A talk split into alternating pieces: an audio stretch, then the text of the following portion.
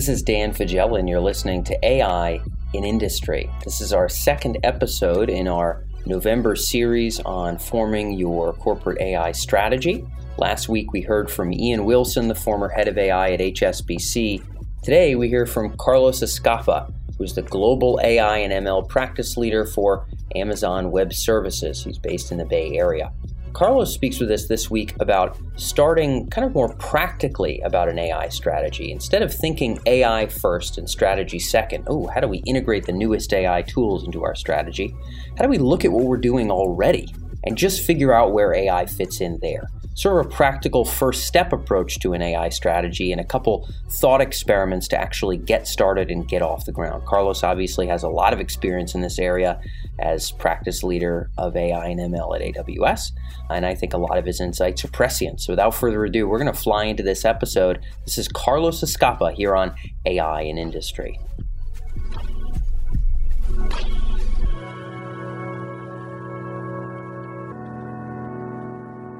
So, Carlos, I wanted to start us off by talking about supporting existing business initiatives, existing strategy with AI capabilities. There's probably a right and wrong way for an enterprise to do that, to now consider AI and layer that into their strategy. What do you see as sort of a proper way to think through that, maybe a framework for going through that process?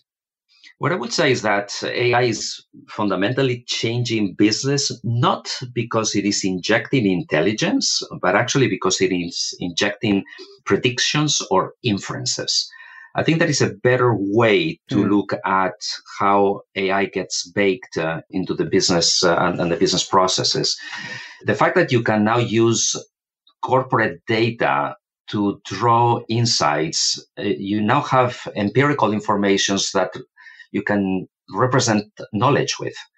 And then that knowledge all of a sudden becomes available to people throughout the organization. By providing these predictions or these inferences, it allows people to operate in a much uh, more precise manner. Um, the, the inferences actually is a way to bring the knowledge uh, that is garnered from the past and then accelerate the time to productivity for employees and indeed to start to automate functions that uh, before required cognitive processes and not only a lot of education, but a lot of experience. Yep. Now, all of a sudden, we can compress that by using AI. Yeah, I think that's that is the big promise. That's definitely the the focus of the show. It sounds like your frame though is not to to kind of go into an enterprise setting and say, "Hey, you know, AI is changing it because it's bringing in intelligence," but you kind of had two specific smaller terms. Do you think that making it more granular like that, saying things like inference, like, hey, we're, we're bringing inference into business, makes it less open ended than a term like intelligence, which sounds like it can do everything? Is that, is that why you use that language, or what's your choice there? Well, I try to be very realistic in the projects and not position AI as something to replace human intelligence we're talking about different concepts actually. Unfortunately we use the same word but it's a little bit like saying that the wing of an airplane is similar to the wing of a bird. Yeah. it, it is not. It is not. We were just inspired by the birds to, to build wings and, and airplanes but they don't do the same thing. So it's something similar. With artificial intelligence uh, the, the inferences are really mathematical expressions that uh, are derived from a lot of empirical data that, that is actually what we are doing. It has this magical effect, right? But it is actually applied mathematics. And the, the inferences, what they help us with is um, assisting with cognitive processes or altogether uh, making humans derive what we now call superpowers is, is a way of, of saying we're actually generating very highly skilled workers because they're actually being provided with, uh, with inferences. So that is, I think, the, the key distinction that Got has it. to be made. Okay, yeah, explaining it in that way. And, and there are going to be some cases where maybe certain jobs, you know, can and in the future probably will be replaced by AI. It doesn't mean anybody's trying to be a bad person, but as you're saying, you know, there's many cases where it's simply enhancing people and bringing kind of maybe, you know, again, not using the word intelligence, bring inference into the enterprise process. I guess the the question that I have around the theme of this month around AI strategy is how you kind of now bring AI. So, a lot of these concepts, even what you're speaking about with me here, this idea of intelligence versus inference, of sort of where AI is valuable, sometimes even those basic ideas are new to the C suite. When you you know are working with uh, a company that's considering where AI fits into their existing strategy, how do you bring in and teach those kind of lessons? How do you find the fit for where AI can vi- can find value within an enterprise setting where where not everybody is is expert at AI? There's definitely a cultural change that has to be driven uh, in, in companies that want to adopt uh, AI it, is not enough to just basically say, okay, we're going to get um, become more productive by by using AI. There is a big change involved in making meetings um, about data rather than about opinions. And this is a key difference that you, you, you actually feel very clearly when a company has decided that they will be data driven. People don't just go and say, okay, I think that, but rather they actually say, here is an analysis that we have uh, brought that shows that we have a problem with X. You know, this can be churn, it could be basket size, it could be competitiveness, and, and so on. And then the decision makers actually start to think about okay, well, we analyze a, a, a given workflow and we find that we have some tasks that we do by policy and decision points in that workflow in those decision points, do we have data in the company or can we acquire data outside of the company that could be used to provide inferences and help to enhance those decisions? And this is the key part where the data scientists come in and they say, uh, yeah, we, we have this data that is maybe spread around different silos, that it is not consolidated, but could be used in order to provide um, machine learning models that can be triggered and then help to make those decisions more precise, more relevant, more timely. And this is um, the way that I encourage executives to look for the low hanging fruit and start to see a successful adoption of machine learning.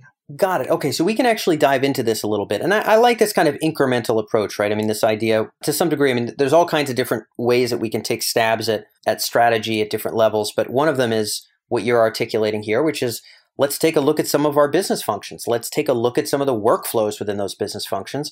And then let's ask if there's steps in those workflows that I guess, like what you had said here, where we really are you know making a judgment in some way shape or form. And maybe there's a way with with data we have or data that we don't have to sort of leverage ai to to speed that up. Is this is this a process that is sometimes done systematically? In other words do executives often come together or do you would you recommend that executives come together think through a lot of different workflows and, and functions at one time and find kind of where those sweet spots are across the whole business? Or do you see this more being done in kind of isolation, like within the compliance department will do something like this, or deep somewhere in the backside of the, the e-commerce branch of a big retailer, they'll do something like this. Do, would you recommend it be done more more high level business wide, uh, or would that be the wrong approach? It's normally more business wide normally. Okay. okay. It depends on the maturity of, of the companies. The, the, early adopters have already moved to models where they embed the data science teams in the lines of business. And it is normal to have a centralized data operations team that behaves as a data supplier inside of the company. So yeah. they build out data lakes, they take care of the data extraction and streaming there's normally a lot of tasks associated with uh, creating a single source of truth, such as data normalization, de-identification. Um, there's some transformative uh, um, core processes there that normally belong in IT, and this would be what are, what, what is known as data ops. Then uh, the data consumers in mature companies tend to be embedded in the lines of business, and they have um, data science teams. But if you don't have the data consolidated and made available and, under a common mandate, where you break down the data silos, you explain to the data producers that the data belongs to the corporation and not to the divisions. And then there's an ecosystem created around the corporate data that begins to, to drive value. The companies that are a little bit less advanced or less mature in the adoption of machine learning, uh, when they start, they typically have a centralized project where um, they look at what are competitive um, players doing in, in their space, how they're adopting ML, and then they try to identify projects that have relatively high impact where the data are available and there is um, expertise that can be either readily acquired or contracted in order to, to tackle the first projects. And these tend to be statistically based. In other words, they, they tend to be done with structured data. It's very normal for machine learning adoption to start from uh, marketing or production processes. Okay, this is this is kind of interesting. So you're drawing the distinction between the the more sophisticated and less sophisticated companies. I think a lot of our audience will be interested in that. When you mentioned how the you know less sophisticated. And, and i certainly don't mean that in any insulting sense for the people that are listening in but there's some industries that are obviously newer to data science right? There's there's some oil and gas companies there's some manufacturing companies where this is just not a normal way of doing. So you're saying these less sophisticated firms they tend to look at what's happening in their space, see what's high impact, and then try to pick projects kind of based on that. Do you believe that to some degree that's the incorrect approach and that instead they should think more about their workflows and processes writ large and then find the low hanging fruit within the existing workflows as opposed to doing what you just said? Or do you think they're both viable ways to come up with initial AI projects? They're both viable ways. I, I wouldn't say that um, there is a concept of sophistication. It's more some companies just basically move faster than than others. Okay, and the reason why a company may be a little slower in adopting AI could be that they have recently gone through a big merger or they have. Uh, new shareholders or what have you there's perfectly legitimate oh, reasons oh, yeah, why yeah, plenty yeah so in that case when you already look around and you see the fast movers in your industry sometimes in other countries uh, or other regions, then it is absolutely normal that you would look there and say, okay, what has worked well for them? Do we have data to do something like what they have done? And then put together some uh, smaller projects where they may not be very ambitious or very large, but it is important to build credibility inside of the organization to prove that by pulling data together, by bringing data science, then there's a visible tangible benefit to the company and, and its shareholders. That that's what any any leader would do in order to establish credibility and build momentum around data science uh, initiatives. Yeah, yeah, it's it's a it's a hard bet, right? Because for leaders, you not only have to think about what's going to deliver the the best sort of long term strategic ROI, you know, building the capabilities and the teams and the data infrastructure, all those things that's harder to measure. You kind of need something that you can also show, right? Because if you built the right team infrastructure and the right the right kind of data pipelines and you harmonize things well, you don't necessarily have something to to show to shareholders. It's kind of brag worthy. It kind of feels like that could be at odds to some degree, Carlos. Do you see that where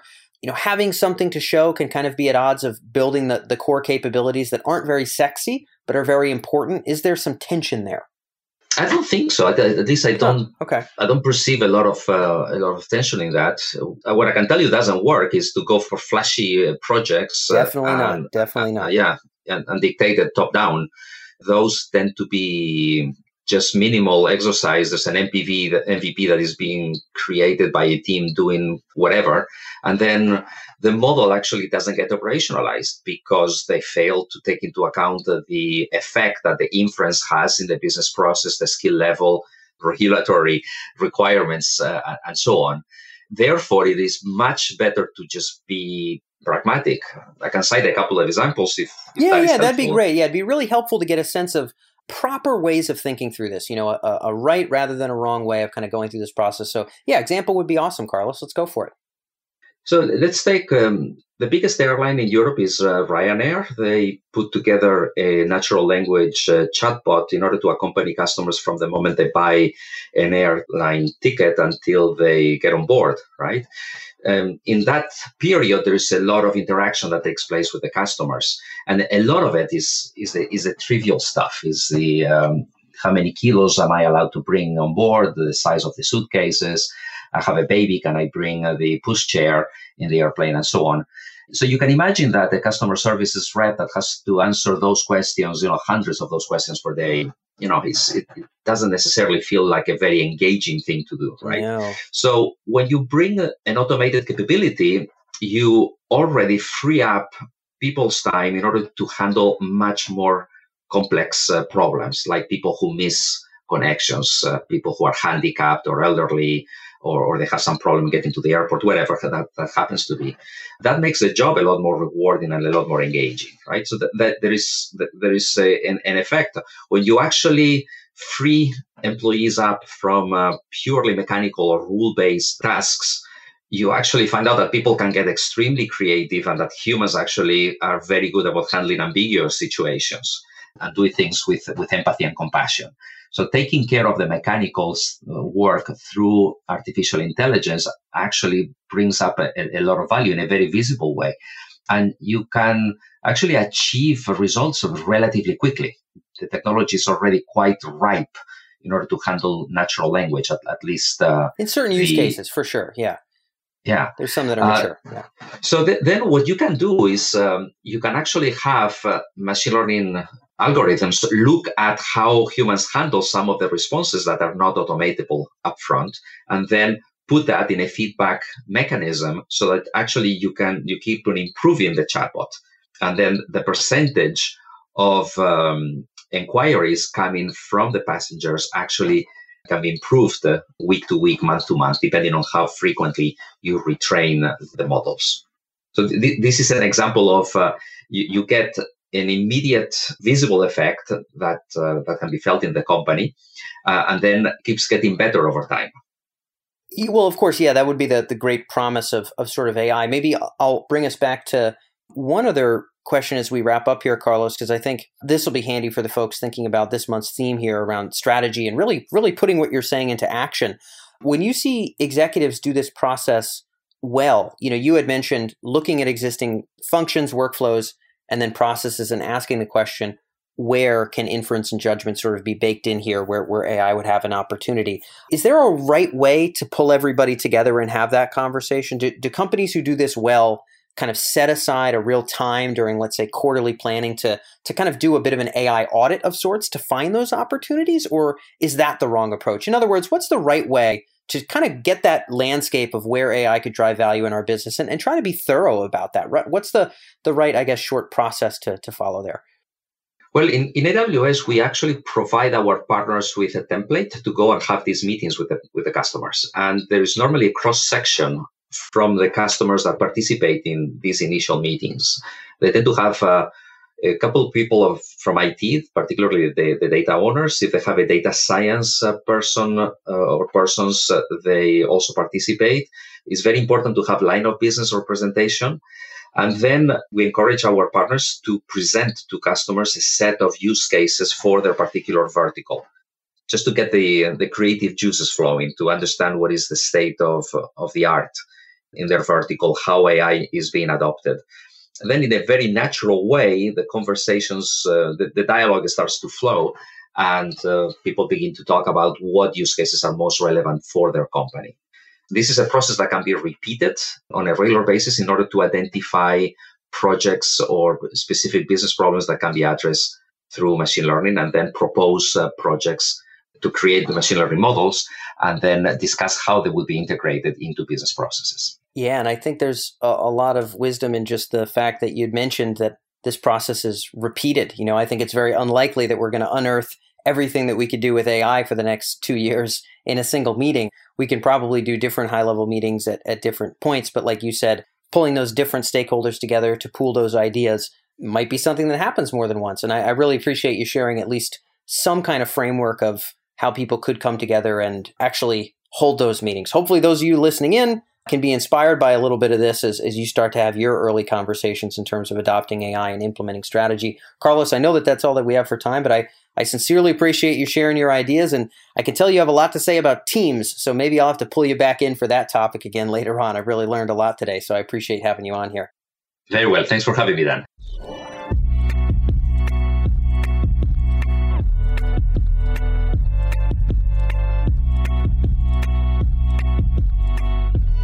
So that's all for this episode of AI in Industry. On the next episode in our continued series on building your corporate AI strategy in this month of November, we interview Adam Bonifield, who is the VP of Artificial Intelligence at Airbus. Uh, our first episode was with the former head of AI at HSBC, a 50 something billion euro company per year, and Airbus is a 60 something billion dollar company per year. So, what are the transferable lessons about AI strategy for a company so large that can translate to really any business? Well, you'll have to tune in next week to find out. Adam Bonifield joins us here on AI and Industry, and I look forward to having you here with us. So, look forward to catching you next week.